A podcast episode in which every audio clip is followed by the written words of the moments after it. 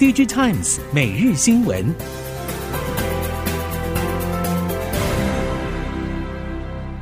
听众朋友们好，欢迎收听 DigiTimes 每日新闻，我是翁方月，现在为您提供今天的科技产业新闻重点。首先带您关心。Intel 执行长在 Intel 晶圆代工大会上首次向记者证实，与台积电的合作已经从五纳米制程推进到三纳米。Intel 执行长表示，最快今年第四季登场的 Arrow Lake 和 Lunar Lake 的运算晶片块将采用台积电三纳米制程。Intel 去年十二月推出 Meteor Lake CPU 晶片块采用自家 Intel 四制程，绘图晶片块采用台积电五纳米制程，系统晶片块及输出入晶片块也采用台积电六纳米制程。市场则估算，二零二五到二零二六年的 Intel 七纳米以下订单将逐季扩增，至少为台积电挹注百亿美元营收，跃居前三大客户。Intel 瞄准 AI 商机，宣布二零二七年推出一点四奈米，不但表现出转型 AI 半导体客制代工厂的雄心壮志，也期望超越三星电子，成为晶圆代工第二把交椅。此外，在美国政府全力多做之下，Intel 开始认真经营外部客户，不仅龙头台积电可能受到影响，南韩业界忧心，三星晶圆代工恐怕将成为最大苦主。原因现实是，NVIDIA、高通、超维等大客户多半优先将订单交给台积电，身为南韩企业的三星恐怕处境较为不利。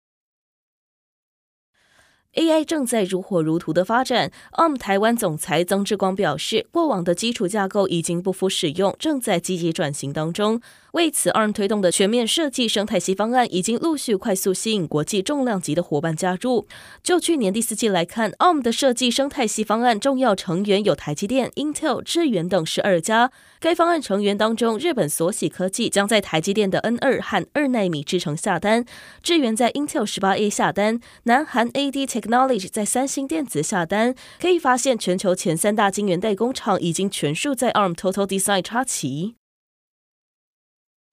NVIDIA 在去年下半就已经跃居全球第三大半导体业者，而依照目前的成长曲线来看，今年成为第一家突破一千亿美元营收的半导体公司也非常有可能。NVIDIA 成为第一大业者，反映了整个市场板块的改变。未来几年，运算区隔比重将持续扩大，成为最关键的市场区隔。市场动能由资料中心开始蔓延，往边缘以及 PC、手机、汽车各类物联网装置等终端装置扩散。在通讯基础建设也需要扩容升级，中长期而言，带动了整个半导体市场的成长。笔电触控晶片大厂义隆二十二号召开法说会，指出去年第四季营收和获利都相较前一年同期更好。针对触控晶片今年是否能够缴出更好的成绩，义隆表示，今年库存去化完成，需求将有所回温，打入高阶笔电和电子书等应用的相关订单将会开始放量。另外，一些做单层方案的客户对触控晶片的需求将倍数成长，因此全年出货表现一定会优于去年。而在指纹辨识晶片方面，义预估今年看指纹辨识功能在整体笔电市场的渗透率只会维持在四成附近，意味着还有不小的成长空间。长期来说，还是正向看待。Intel 日前与联电共同宣布，将合作开发十二纳米制程平台，以应应行动、通讯基础建设和网络等市场的快速成长。联电共同总经理王石表示，这项长期合作结合 Intel 位于美国的制造产能与联电在成熟制程上的晶圆代工经验，以扩充制程组合，同时提供更加的区域多元且具韧性的供应链，协助全球客户做出更好的采购决策。联电也在这次 Intel 晶圆代工大会上入列 Intel 晶圆代工制程蓝图。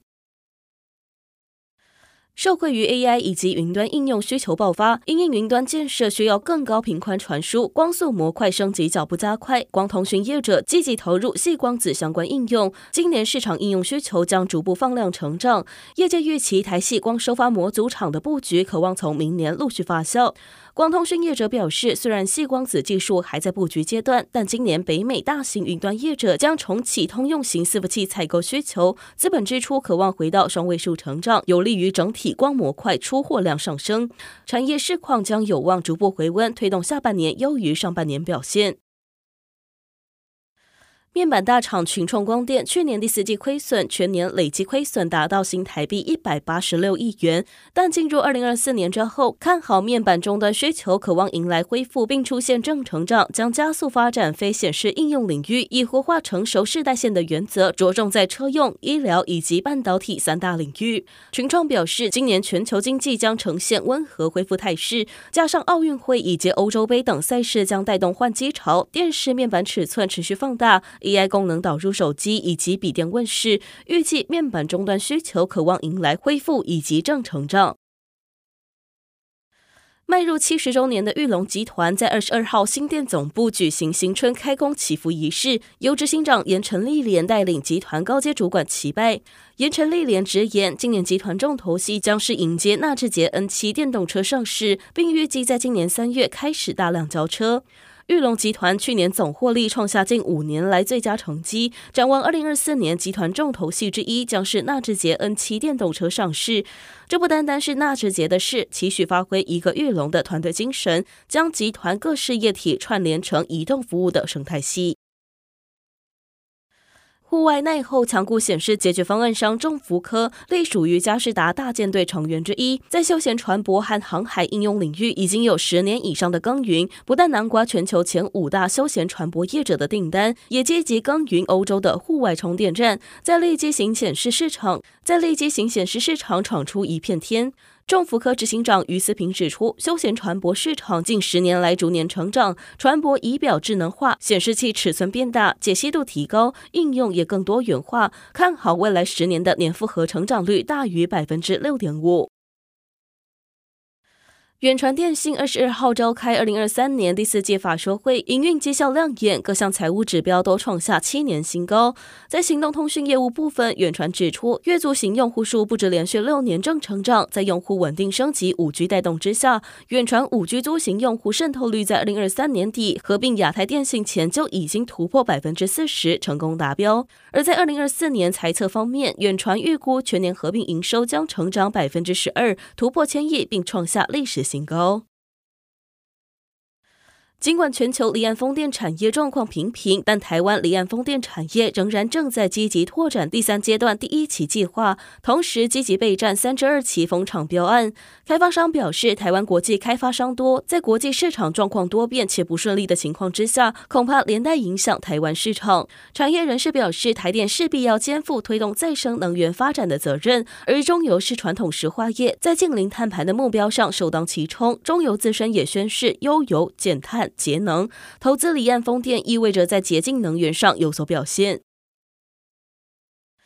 为了促进桃竹苗科技产业转型与升级，时任副总统赖清德竞选二零二四年总统时提出桃竹苗大矽谷推动方案的政见，在顺利当选之后，国发会投入规划工作，二十二号正式向行政院院会提出报告。为了避免有心人士劣地等待政府土地征收补偿，国发会和相关单位并没有公布可能的土地范围，只提到会扩大园区开发范围，由行政院定期追踪开发进度。在水资源方面，目前政府要让宝二水库加高，增加蓄水量。国发会提出桃竹苗大矽谷推动方案，有助于带动就业机会以及薪资，让更多国人能够共享经济发展成果，并且平衡区域发展。